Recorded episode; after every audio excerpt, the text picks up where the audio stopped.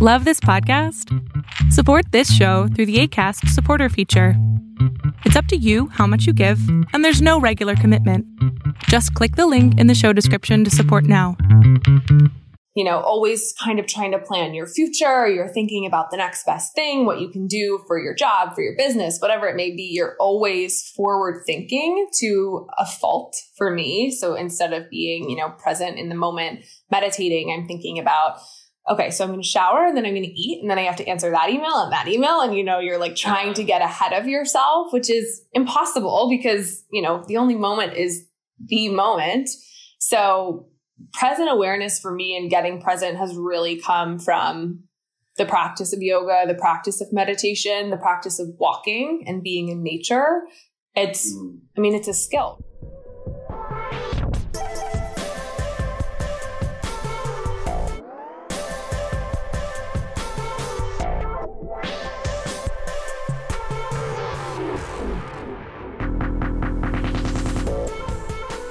Right, Lookup listeners, welcome back to another great episode of the Look Up Podcast. I'm your host, Mark Weinstein. And as always, thank you so much for listening along. It is March 1st, 2021. And in this conversation, I had the opportunity to check in with Olivia Bowser. Olivia is the founder of Liberate Studio in Los Angeles, a studio that helps individuals to focus on their mental fitness Liberate is founded on the belief that your health is multidimensional. They practice a flow of movement, reflection, journaling, conversation, and meditation to help you live lightly and more fully in the pre- present. Liv has a background in physical fitness. She was a varsity skier, as I discover in the middle of this podcast episode. I personally love skiing and am super impressed at how fast some of these uh, varsity athletes go. She's mentioned she goes 65 miles per hour at one point during the episode. She's a certified meditation and mindfulness teacher, uh, which she learned after struggling personally with anxiety when she was working the intense life of a digital marketing professional in the C suite at a startup company. As a fellow entrepreneur myself who struggled with mental health challenges like anxiety and stress and sometimes depression, often brought on by the vicissitudes of startup life, this really resonated with me. Um, it was a great conversation. Olivia or Liv spoke about the five important pillars of mental fitness that guide Liberate. One is presence, the other is gratitude, the third is courage, fourth, resilience, and the final is pride, which to some of you may be a surprising element of mental fitness, but I thought that Liv did a great job of explaining why it's included in her program. So that's it from me. I hope you enjoy the episode. I know that I enjoyed speaking with Liv. I learned a ton, and I'll catch you next week on another, another episode of Look Up.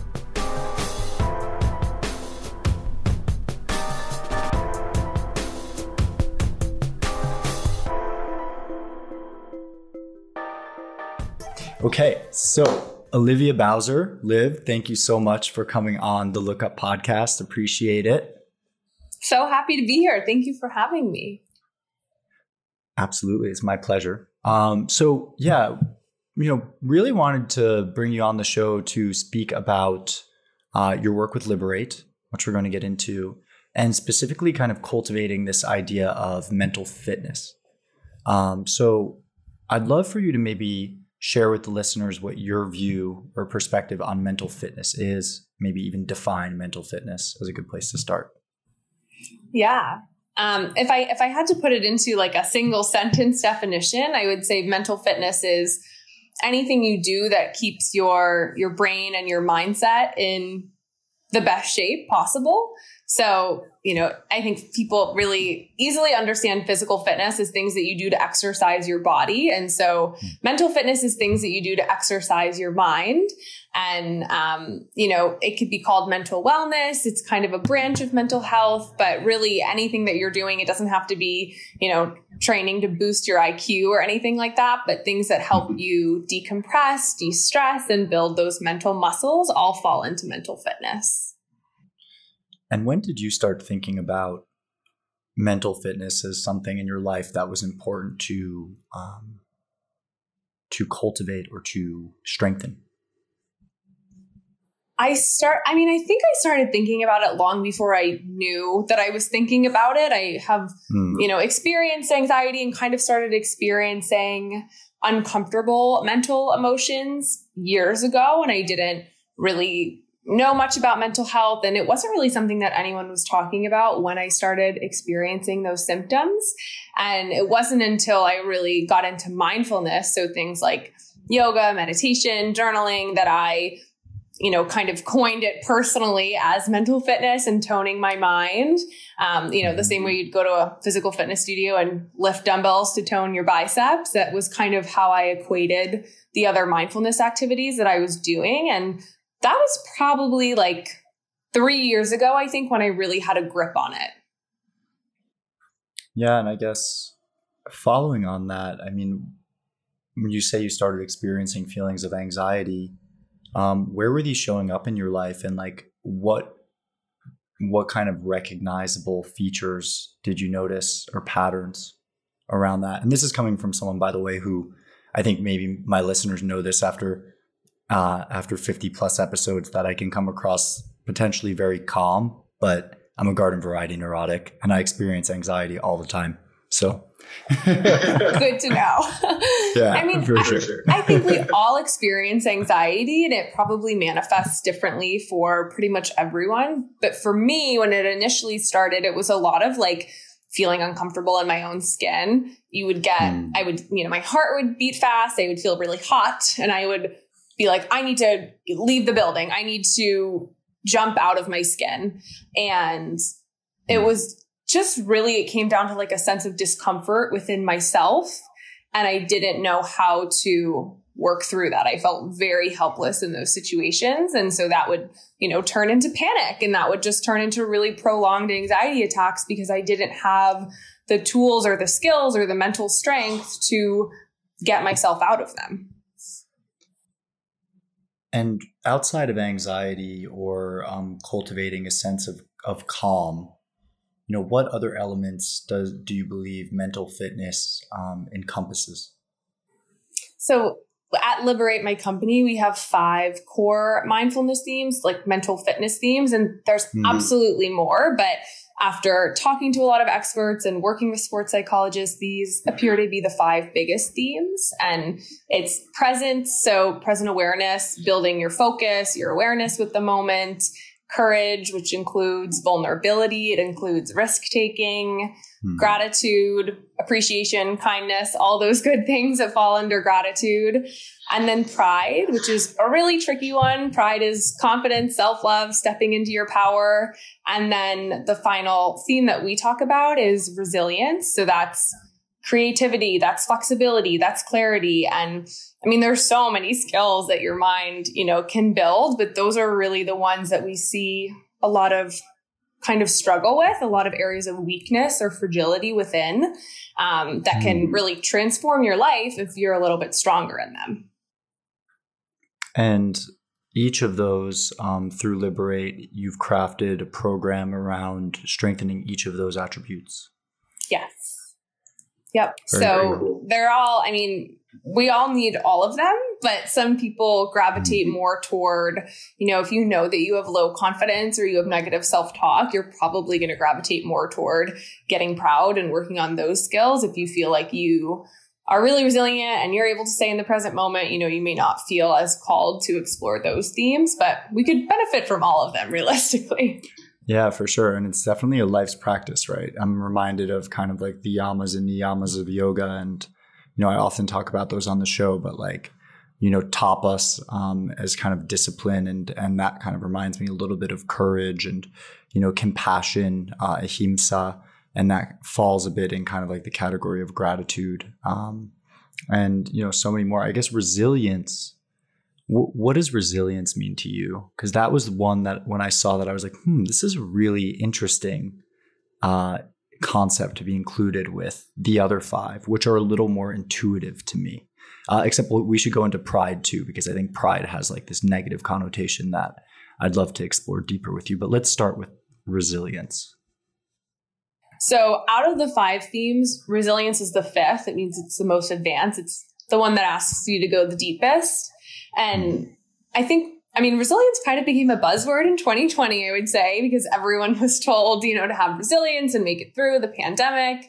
And for me, resilience is the ability to endure, the ability to stand tall, to continue to exist and move forward despite, you know, any challenges that are going on around you. And you can think of a mountain like standing tall within all of the weather and all of the elements that are going on when you think of resilience sometimes i think of the like balloons outside of car sales lots that flop all over the place in the wind and they always come back upright to the position i love that's that. what i always think of with resilience and it's just you know, you can get knocked down. That's no problem. Resilience is not about being perfect. It's not about never failing. It's about getting up after you're knocked back down. So we do a lot of training around recognizing moments of failure. Okay, what happened after that failure? What helped you get out of that hole? Kind of building like a resilience toolkit. So whenever you go through times of struggles, you know that music helps, friends help, you know, going for a walk or setting a new goal. Like you kind of have these tools that you can pull from to build your resilience. And then it's also just about reflecting on the fact that you are resilient. I think so many of us feel like things are the end of the world all the time. And my dad said to me once, I've lived through the end of the world so many times. And that mm. is one of my favorite quotes because I used to call him, you know, in panic about different things at work or whatever it may be. And he was like, I've lived through the end of the world so many times. You're going to be fine. And sometimes it takes reflecting on things afterward to realize, oh my gosh, I've overcome so much. I can do anything. It's just hard to hmm. realize that in the moment sometimes, unless you've really developed that sense of resilience. Yeah, absolutely. And I think the, that quality, as you said, is is a word that has been coming up a lot during COVID because people are, you know, people are kind of wondering like what the world has changed. How do I get through this? You know, so many people suffering, so many unemployed, so many dead. Like it's it's just a, bizarro world out there in some ways. And I think, you know, your father's advice around um, living through the end of the world, it can apply to kind of like these micro crises that we create, which one of my favorite um, yoga, I guess, gurus um, and leaders, uh, Tom Knowles, uh, calls them choo choo problems. You know, like we all have our choo choo problems. It's from a story that he tells about his son who lost his choo choo train and his reaction. But you know, then there are things that really aren't choo choo problems, like you know, like COVID, for example, and and it feels like the world is turned upside down, and yet to have the resilience um, to kind of find calm in the chaos, I think is is a very incredible skill, and to bounce back. So that's great that you're um, that you and Liberate are working on training that, and then I think you know the other one that struck me is pride because there's two things that come to mind when I think of pride. One is ego. Um, and I think ego, I think of ego as like something that's meant to be um, overcome in a lot of ways, specifically in like the yoga practice. The other second thing that comes to mind is Cool Runnings, but I don't know if you've ever seen that movie. Um, no. there's a there's a, a great line where um, one of the main characters has placed the other main character in front of the mirror, and he makes him repeat this mantra, and the mantra is, "I see pride, I see power, I see a badass mother who won't take no crap off of nobody. nobody. And they're Jamaican, so that's my best Jamaican accent. But was good. it's yeah, thanks. For the listeners that have seen that, maybe it'll resonate. Um, but anyway, so so pride, right? Like why is that an attribute that um, you and Liberate believe is worth strengthening?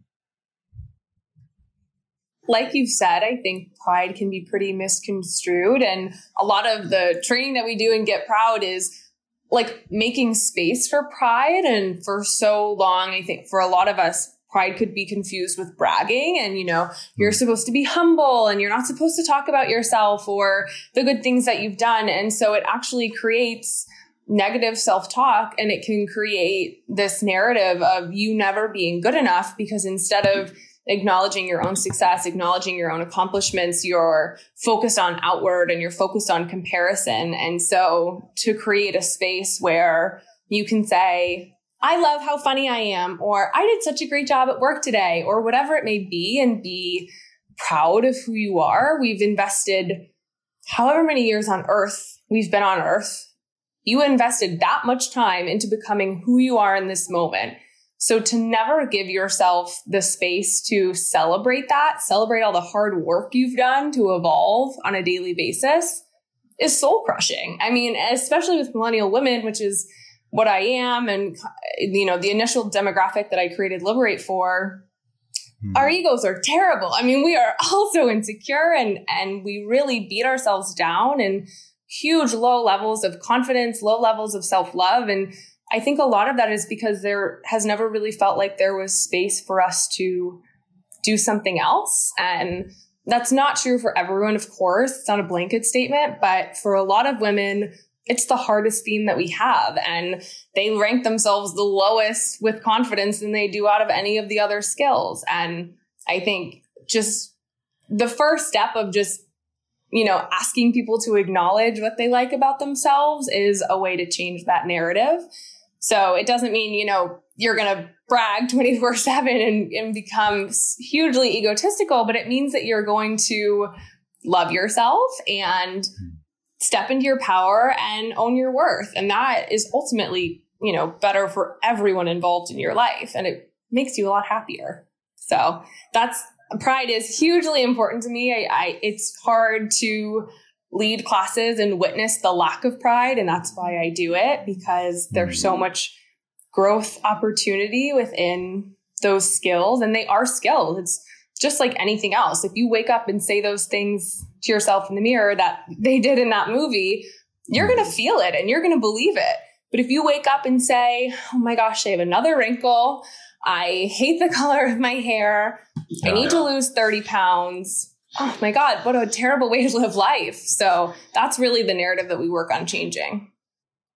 Yeah, I think it's, I think like the word choice is what's so interesting because it, it is, um, you know, it does have this negative connotation. And like you often hear like self esteem or, or you know self confidence. Um, what do you? Why do you think it's important to kind of use that word, uh, that word pride, versus the other kind of tropes that we're so used to hearing?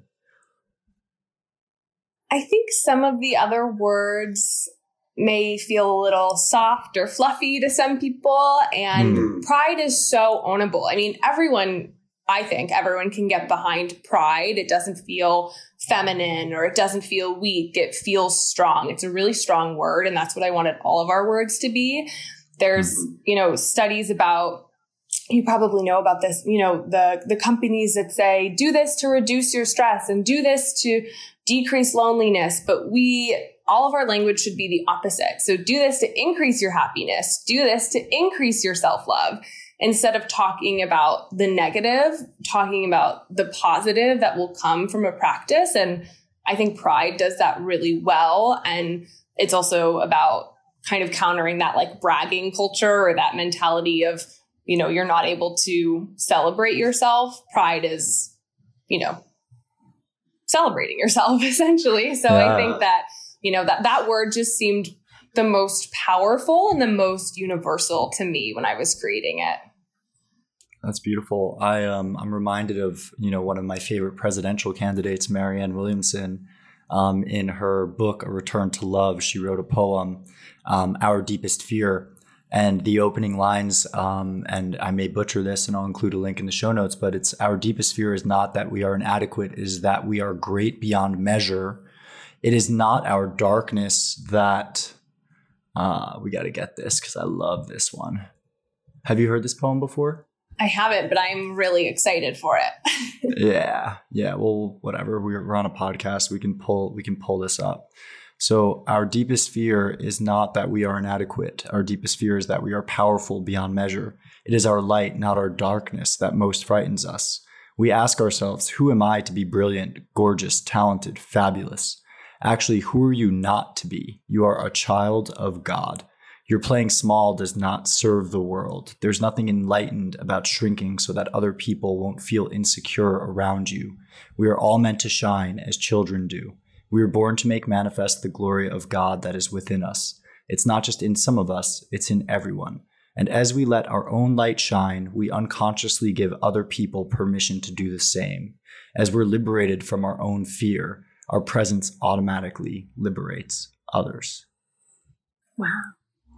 I love that one. I and I love the use of the word liberate in there too. That just tied together perfectly. Yeah, exactly. Let's go. Come on. I love when those things tie together. So that's actually a great segue. So so liberate, you know, like when did you decide um, to create liberate and what opportunity did you see um, or what challenge, you know, of course, you know, maybe global anxiety or something when you talk about that, but you might even keep it more on like the positive affirmation side of an opportunity. So what opportunity did you see and what led you to start Liberate? I am a physical fitness junkie. I was super okay. active growing up. I was a collegiate athlete. I moved to LA and I, you know, spent six days a week going to Barry's and Soul Cycle and Pilates studios and yoga studios. And it was what I did for fun. It was what I did to feel good. It was what I did to find a, you know, sense of community in LA. I was pretty new the, to the city and I recognized that I was in very good physical shape, but I really didn't feel great mentally. I felt really anxious. I was employee number one at a startup. I was working like mm. crazy. I didn't understand life and I was just really overwhelmed and I didn't know what to do to fix it. And I, you know, kind of explored therapy. I did a lot of meditation on meditation apps and, you know, tested out the different existing options. And none of them really left me feeling more connected to human beings and more connected to myself and also stronger mentally. You know, I knew I was super strong physically, but how did I get that strong mentally? And hmm. there really wasn't anything that I could find that was what I was looking for and that I thought was really what we needed. And when I say we, I mean human beings, but I also just mean my friends that I would talk to and we were all stressed and anxious and we all like didn't really have new friends in LA. We knew each other from college and you know, how can you, you know, work on yourself while just feeling good and feeling energized the same way you would in a physical fitness workout. So that was really the idea that I took. And, you know, there are so many physical fitness studios out there. Why don't I just take that model and apply it to mental fitness and mental well-being? And so hmm. that was really the the birth of Liberate. And I had, you know, a full-time job in digital marketing. I was making a pretty penny, didn't really want to just leave and start start a company without any research. So I spent, you know, some time talking to experts like i said i worked with sports psychologists to see like what the themes were. Is this even you know a viable solution? Talking to different mindfulness experts writing a business plan doing all the you know due diligence on my end. And then i think you know like we said there's a mental health crisis. Mental health is incredibly yeah. fragile.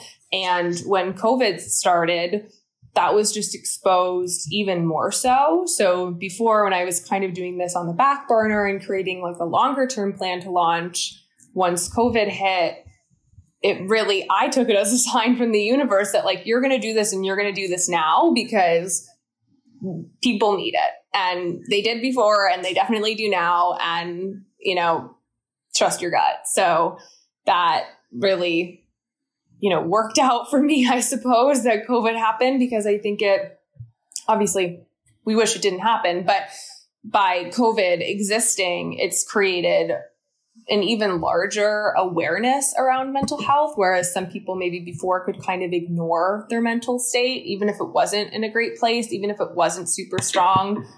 You're hmm. busy, you know, doing other things. You can kind of just push it aside. But now it's really an issue that needs to be addressed because um, you know, we only have ourselves to a degree. And so we want to be as strong as we can be physically and mentally. Yeah, I think that's super on point. And we'll definitely get back to COVID and, and what it was like starting a company in COVID. I think, you know, I think so many people stepped up specifically during those first few months. Um, you know, it was some of the most positive use of social media that I had ever seen, you know, and, and really tapping into people's gifts, um, giving gifts of, of meditation and breath and, you know psychological support and group classes. And you know there was just so much so many offerings. And it was so beautiful to see people step up and i'm glad that you were one of them. Uh, i do want to circle back. Um, so so you um, you were a, a college athlete varsity athlete in college. What sport did you play?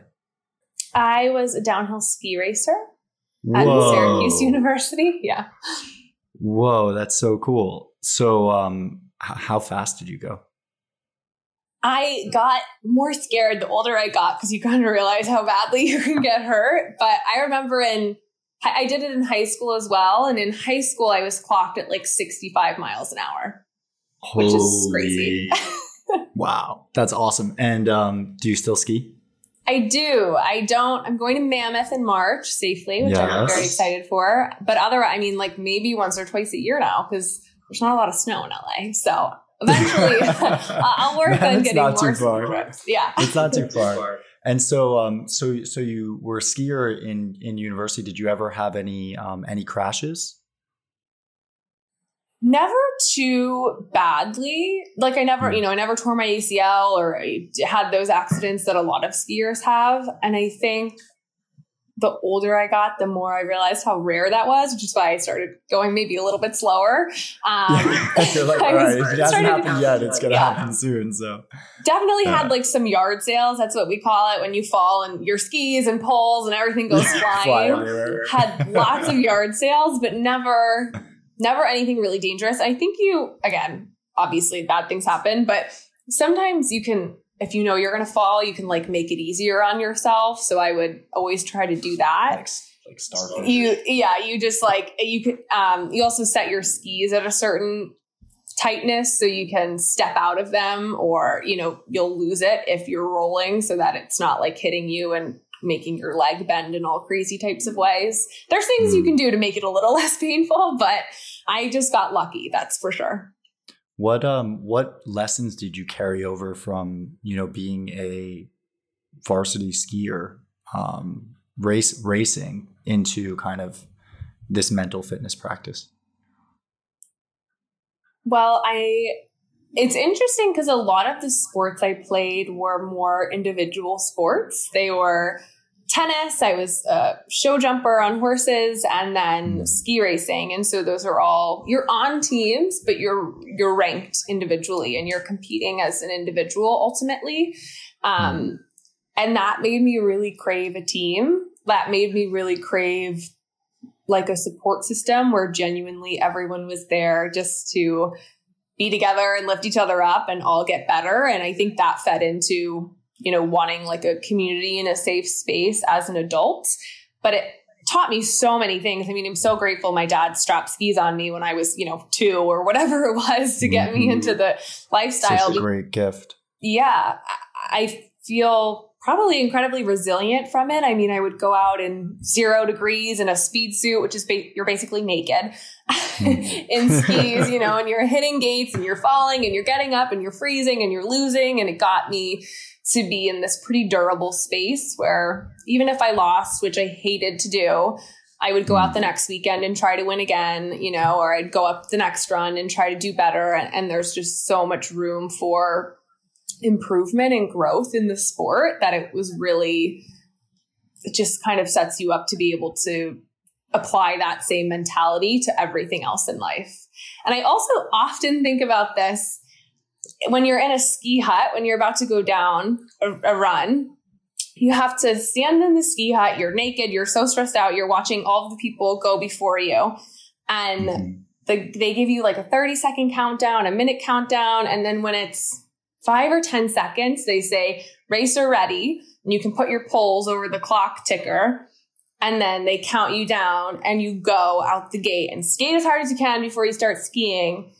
And I remember feeling like I was going to throw up before doing that every time. And I think about it now, and I would classify that now as anxiety, but I didn't mm. at the time. At the time, it was excitement. excitement. It was like, yeah. you know, and so I think as I've gotten older, I mean, I haven't felt that level of intense intensity in a long time, but if I did now, I think I would be quick to label it as anxiety. And it's just a good reminder for me like, no, that was excitement. You were jazzed up, you were ready to go. And so trying to reprogram those moments in my mind where I feel those sensations to be like, no, you're excited, you're good, you're good. And, you know, yeah. it was, you're so resilient as a kid. I wish I could had more of it in me now.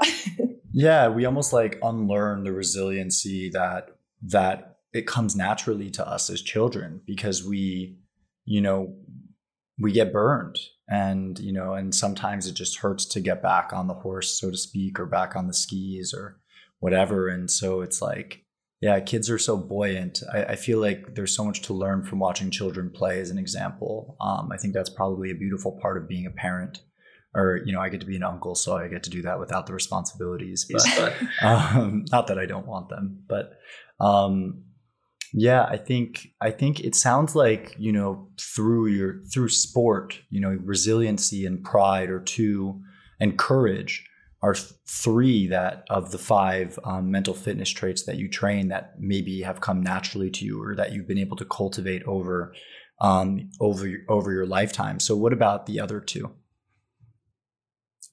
Present awareness is something that I I think a lot of people struggle with, but I'll just speak for myself and say that I have always struggled with it. I think when you're, you know, always kind of trying to plan your future, you're thinking about the next best thing, what you can do for your job, for your business, whatever it may be, you're always forward thinking to a fault for me. So instead of being, you know, present in the moment, meditating, I'm thinking about, okay, so I'm going to shower and then I'm going to eat and then I have to answer that email and that email. And, you know, you're like uh, trying to get ahead of yourself, which is impossible because, you know, the only moment is the moment.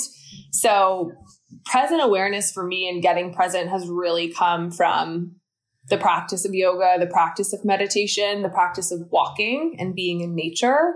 It's, mm. I mean, it's a skill, right? Like I am going to continue to get better at it every day until I die, and I will never be perfect at it. But mm. I've definitely trained it to the point where I am very much more present than I would have been two years ago. And I'm able to recognize when I'm not present and give myself the tools I need to come back into the present, which is really, I mean, that's what being present is. It's not that you're always paying attention to that moment, it's that you can recognize when you're not. So that is probably an area of weakness for me, but it's something I, I work on and I'm definitely getting better at. And then in terms of gratitude, which is the other theme, it's it's such a beautiful practice. And in my opinion it's one of the easiest practices to master because I mean, they're all habits, but with gratitude, you could look around you right now and find things that you're grateful for on your table you can open your eyes and close your eyes every day and think of things that you're grateful for, even if it's your bed and the way your toothpaste tastes. It doesn't have to be these huge, you know, grand things. And I think that that makes it really attainable for people to put into practice. So I love gratitude practice. I do it daily. I do what I just said every morning and night. I say three things I'm grateful for, and then I journal on it as well. Um, and it it's not something I've ever done prior to really building Liberate, but it's something that has now become so natural and so enjoyable to me. It's a great starting place. I think if you're like getting into mindfulness or getting into mental training, gratitude is pretty approachable in my experience. Yeah, that's beautiful. I think I think that um, gratitude is one of these interesting concepts where, like, going back to ch- childhood, we're almost like programmed for polite gratitude. I would call it. So it's like you know, say your pleases and thank yous. Like you're at the the pizza party for your friend's birthday when you're three years old, and it's like, what do you say? And it's like, thank you, but you don't really necessarily like understand what it means to feel gratitude you know and i think we can get that from peak experience sometimes. So maybe you can get a sense of gratitude from like an nde like a near death experience or you know you get a sense of gratitude from seeing the majesty of nature right? And just realizing how small we are. Um, or even just like feeling your body after just like an incredible feat like maybe running a marathon or, or a race. Um, and I, th- I think just like really training the em- the emotional state of gravity of gratitude, not gravity, apologize, um, is is like something that is necessary for us as adults um, because I think that really rediscovering what it means to be grateful, and it is a muscle that you train, uh, and there's so much to be grateful for. Um, it, and it's it feels like a cliche, but it's just like the science behind it as well. Like it is, we kind of are not capable of feeling um, fear and anxiety while we're we're in a state of gratitude. So it is a powerful practice. And I agree, it's a great starting point for folks that are looking into mindfulness. Um, I want to circle back. So, so you know, you moved to Los Angeles, and you were working in digital marketing, and you were first employee at a startup company. What was what was that like? It was an incredible experience that I am now very grateful for. Um, nice. During the time, it was I mean, it was just a lot. It was my first job out of school. So you don't even know how to work to begin with. You don't know how to mm-hmm. be a human outside of a, you know, educational environment. And there were really high expectations that I desperately wanted to meet and, you know, did everything I could to do that. But, you know, not really having a team felt a little bit lonely. I felt, you know, a lot of pressure to perform, which was maybe, you know, self inflicting, but a lot of pressure to perform pressure to perform, which led to, you know, mm-hmm. anxiety and stress. And I didn't, like I said, I just didn't have the tools to counter that. I think it would be so different to put me in the same exact position now, and I would probably be totally fine. But because I was so fresh and I really didn't have the skills necessary to succeed in that role, to avoid burnout, a lot of burnout happens just because you don't have the tools you need to create the environment for your own success. And that's not to your fault. You know, that could be to the company's fault. But in my case, I just really wasn't able to give myself what I needed. And so I ended up just getting so overwhelmed that I eventually had to quit. And I just, you know, walked away and I started doing digital consulting for a couple months just to get myself back on my feet. I mean, I had rashes on my body from the stress. Like I was not yeah. handling it well. And I, you know, I feel so bad for that version of myself because I just truly didn't know what to do. I felt really helpless in the environment. And, you know, after that, I, I got other jobs and I found my rhythm and I, you know, would journal during lunch breaks and I would meditate before work and I would do yoga after work. And I really found a rhythm that worked for me. So even though I was leading digital marketing at a company and working crazy hours and in this intense environment, I wasn't nearly as affected. I could leave it at the office and I could take the time for myself that I needed so that I could show up fully the next day. It's not possible for every job, but it's definitely a lot easier when you know what you need. And I just didn't at first. Yeah, and I think that experience is so valuable because it's it it really is a shared experience for um, millennials. Uh, I, I think that because of technology and where we're at and just the constant state of connectivity and the almost like fabled stories of entrepreneurs um, working you know nonstop hours we don't have a separation in our lives so a lot of that anxiety that you described you know to, to the point of getting rashes i think is something that's shared amongst amongst all of us because we don't really have like a clear cut distinction between where the work that we're doing ends and the rest of our lives begin.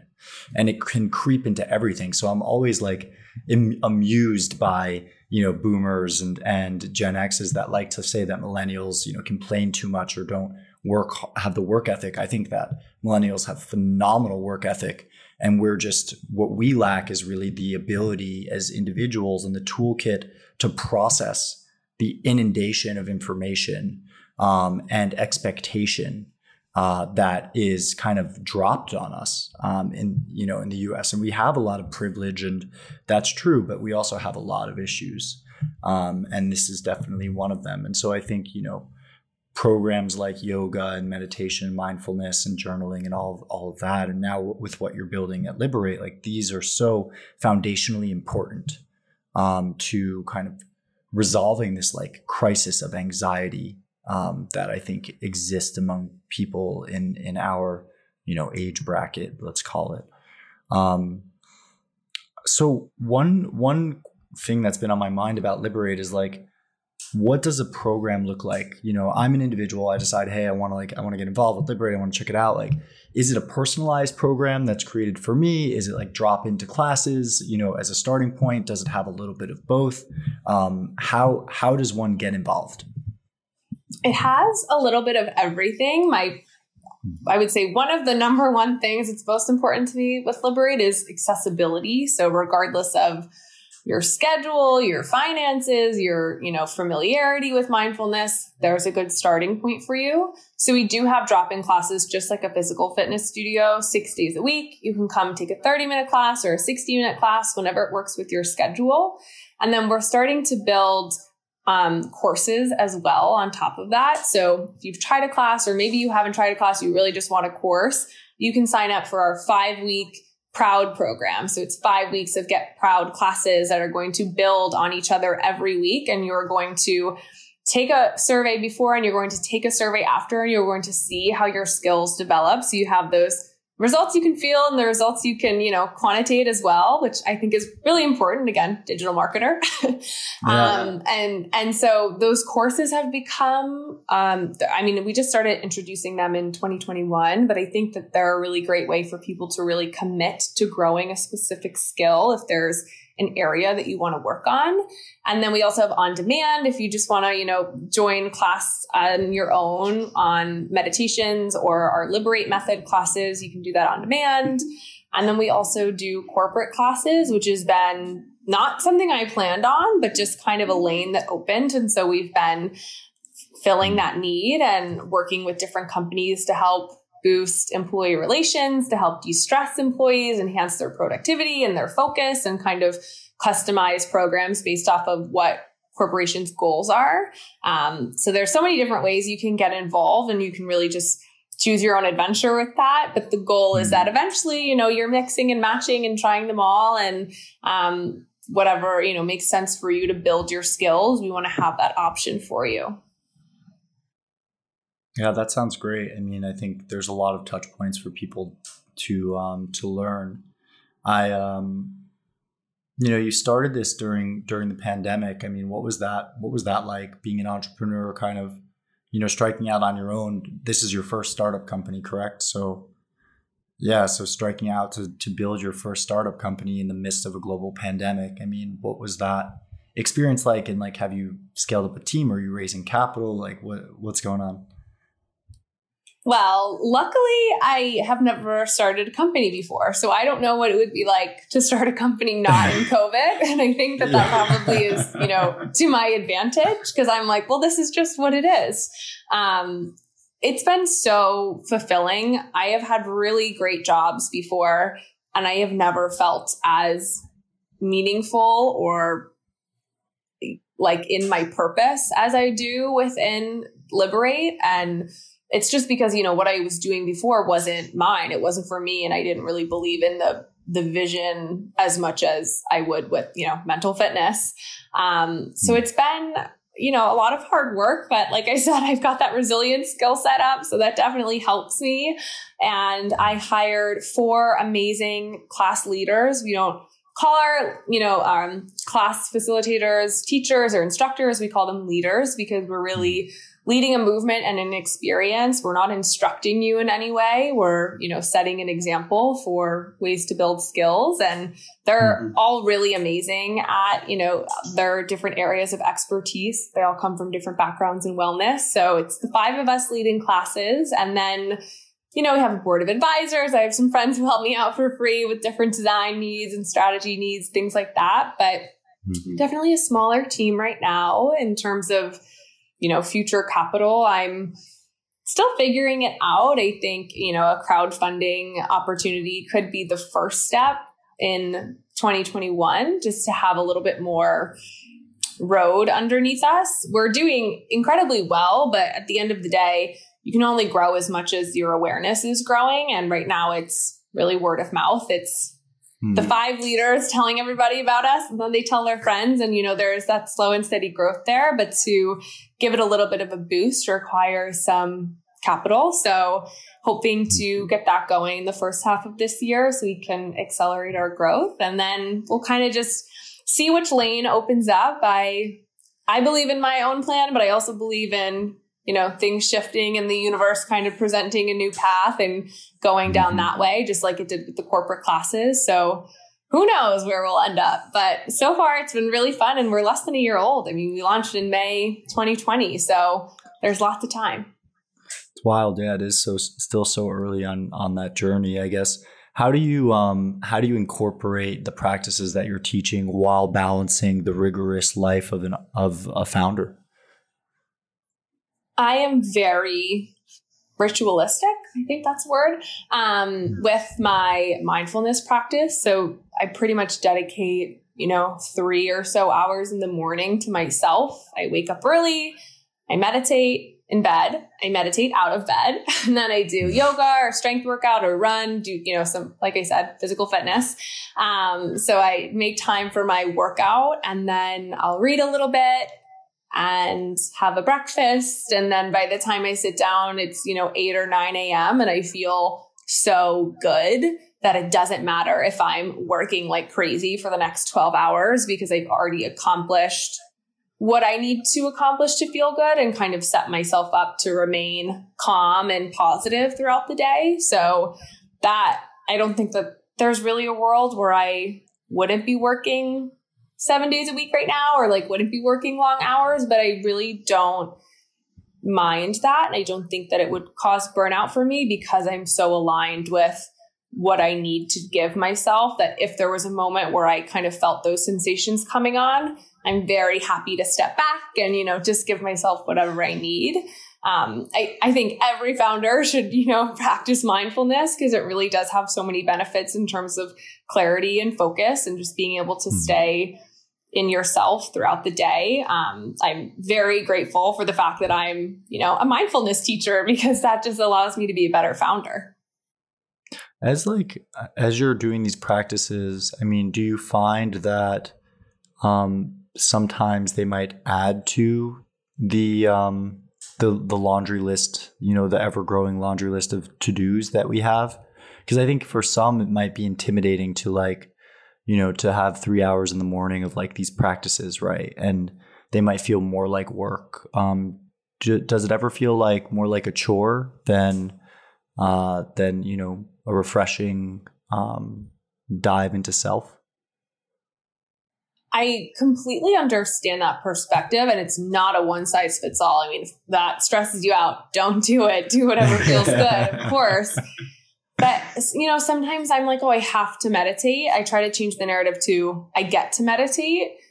But I, I honestly always look forward to it because I know how I'm going to feel after. And I, I haven't had a day where I've missed meditation in probably almost two years or so. But I remember the days where I would miss meditation. And even if it was placebo effect, I just didn't feel as good. I didn't feel as focused. I didn't feel as, you know, kind of in the moment. And for me, even if it is a to do list to check off, which definitely sometimes it feels like it, it's an important to do list item. Like it's not one that I want to skip.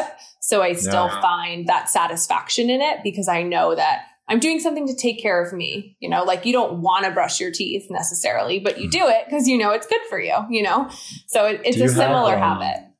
Do you have like one specific form of meditation that you've landed on, or are you practicing different? Um, are you working with different modalities uh, every day? And then uh, follow on to that is, you know, is that the meditation practice or one of that you're facilitating at Liberate? So, in terms of my own practice, my favorite form of meditation is walking meditation, which I don't do every day, but I found I think that's really how I got started. And that's if I'm feeling anxious or stressed, that's my most calming, grounding form of meditation. Hmm. Um, and then, you know, in terms of our classes, it's it's a really unique meditation experience. So for some participants who have tried yoga or meditation before and they think it's a little boring or you know they get lost within it their mind wanders we set the intentions at the beginning of the meditation. We're taking you through a guided story for half of the meditation so you're really able to use visualization to connect with the theme. And then the second half of the meditation is actual guidance. There's really no more than a minute that's silent for yourself to connect with your breath Um, so it's a way to visualize the theme and connect with all of the practices that we've done up until that point of class that hmm. feels like we're with you the whole time. Like you're never alone in the practice in class, which I think is really helpful for people who are just starting out. So the meditation practices that um, you're facilitating are um, they they come with us almost like every time there's like a new intention behind them.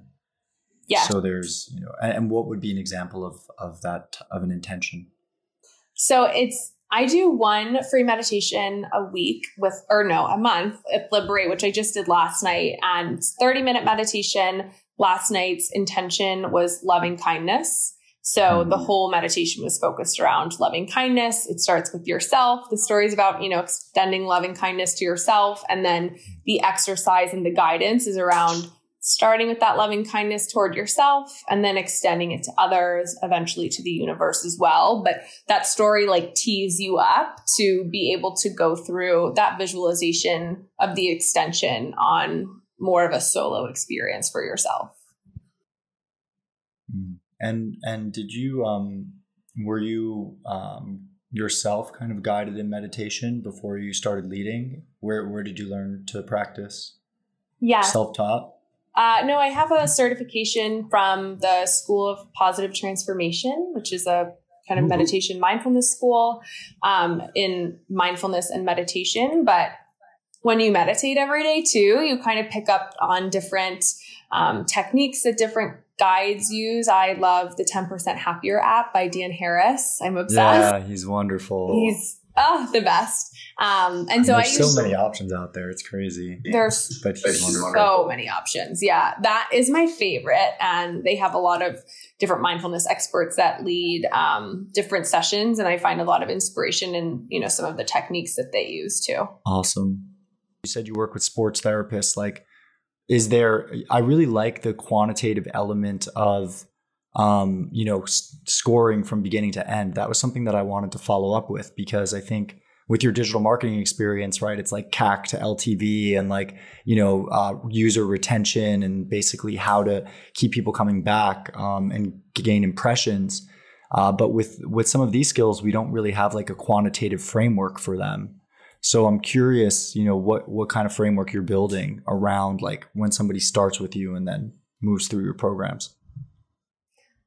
Well, luckily for us, there's a lot of, you know, studies and data on the effectiveness of mindfulness, the effectiveness of meditation and so on. So we don't have to start from scratch in terms of, you know, does meditation help your mental state? Like we have a lot of yeah. studies for that, which is good. And then really it's with the programs that we're able to do those intake forms. So if someone's just coming to a single class, we in the beginning would survey and ask, how did you feel at the beginning of class? How did you feel after class? And everyone mm-hmm. said along the lines of, I felt anxious coming into class. And after class, I felt calm, confident, present, peaceful, connected, refreshed, all these good words beautiful word cloud out of it. and for the programs, with those five week courses that we're doing for you know human beings and then we're also doing courses for corporate classes that's where you'll take the intake form before and after. And so you rank yourself on the five themes where you feel like your skill level lays across the five. And then if yes or no do you have the tools within this skill set and then we ask if you've had, you know, any anxiety attacks recently, kind of what your relationship is with that, some open-ended questions. That's pretty much it. And then at the end, you'll take the same exact intake form and then, you know, a few other customized questions. And we can see you ranked yourself at a three with presence. Now you're a 10. You said you didn't have the skills. Now you say you have the skills. So it's not us just saying, well, we gave you the skills, so we know you get them. We're asking, we gave you the skills, but did you receive them?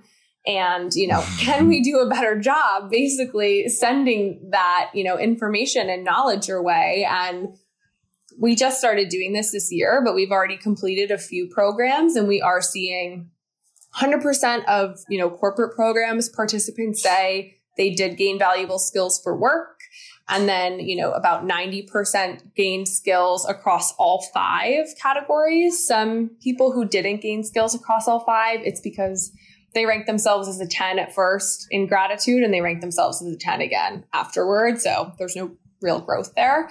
Maybe if we had, you know, the scale to 11, there would have been, but um, so far, you know, all of the results are really positive and I, I want to use that because I also think that that helps mindfulness feel a little bit less woo woo and a little bit more proven, you know, just like if you yeah. if you go to an arms class at Barry's boot camp three times a week, your biceps are going to go from looking like twigs to looking like twigs with a little, little bump. And you know, being being able to have that like proof, I think is really helpful to get people to commit to the practice. So that's what we're working on. Awesome. Yeah, that's definitely something that I wanted to lean into. So thank you for for answering that. I think like the I think like the difference between mental fitness and physical fitness is like, you know, you can see physical fitness as you said. So like you can feel mental fitness when you're feeling good, but we all go through cycles too. So it's like it's often hard to say. I like to think of it as like a spiral upwards. But um but yeah, thank you for that clarification. That was that was helpful. I think we're coming up on uh, an hour, or we're closing in on an hour here. I uh, would love to offer the opportunity for you to kind of share anything else that's on your heart or on your mind uh, with the listeners, anything you think that they could uh, benefit from. I, you know, I just want to share that I am here. Liberate is here for anyone who is going through something, whether you're in a life rut or a life groove, or you just want to work on yourself. And that is, you know, open for all human beings, all walks of life. I have, like I said, experienced a lot of stress and anxiety, and a lot of that heaviness comes from feeling really alone with uncomfortable feelings. So my goal is to take some of that weight off of you and, you know, hold that for you so that there's more room for you to work on your mental fitness with more levity. Beautiful. Yeah, I think that's that's super important um, for folks to know that they're not alone. You know, it's I think we all, many of us, try to go through this um, this journey to self realization uh, or self discovery solo, and oftentimes you can really accelerate your growth in groups. So it's great that you offer this. Um, thank you so much for your time, Liv. Really appreciated having you on the show. Uh, for listeners, it's it's Liberate, and we'll drop uh, the link in the show notes for your ability to join some of these sessions um, to cultivate courage and resiliency and pride. And the last two gratitude and presence. gratitude and presence. And clearly, I need to work on number five. it's a progress, you know? It's always a work in progress. Thank you so much. Thank Appreciate you. you coming on. Thanks. Bye.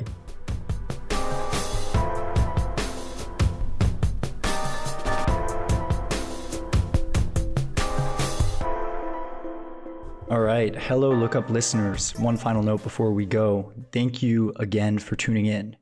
Going forward, we'll be releasing new episodes of Look Up every Wednesday morning, Eastern Time. If you're getting value from this podcast and you want to give back to support our future, please take a moment to contribute to our community on Patreon. Our Patreon contributors have access to some great additional perks, including one on one meditations with yours truly. I've shared the link in the show notes below the episode. You can also find the show notes to this and previous episodes on our website, www.thelookuppodcast.com. If you can't contribute at this time, there are other helpful ways to give back.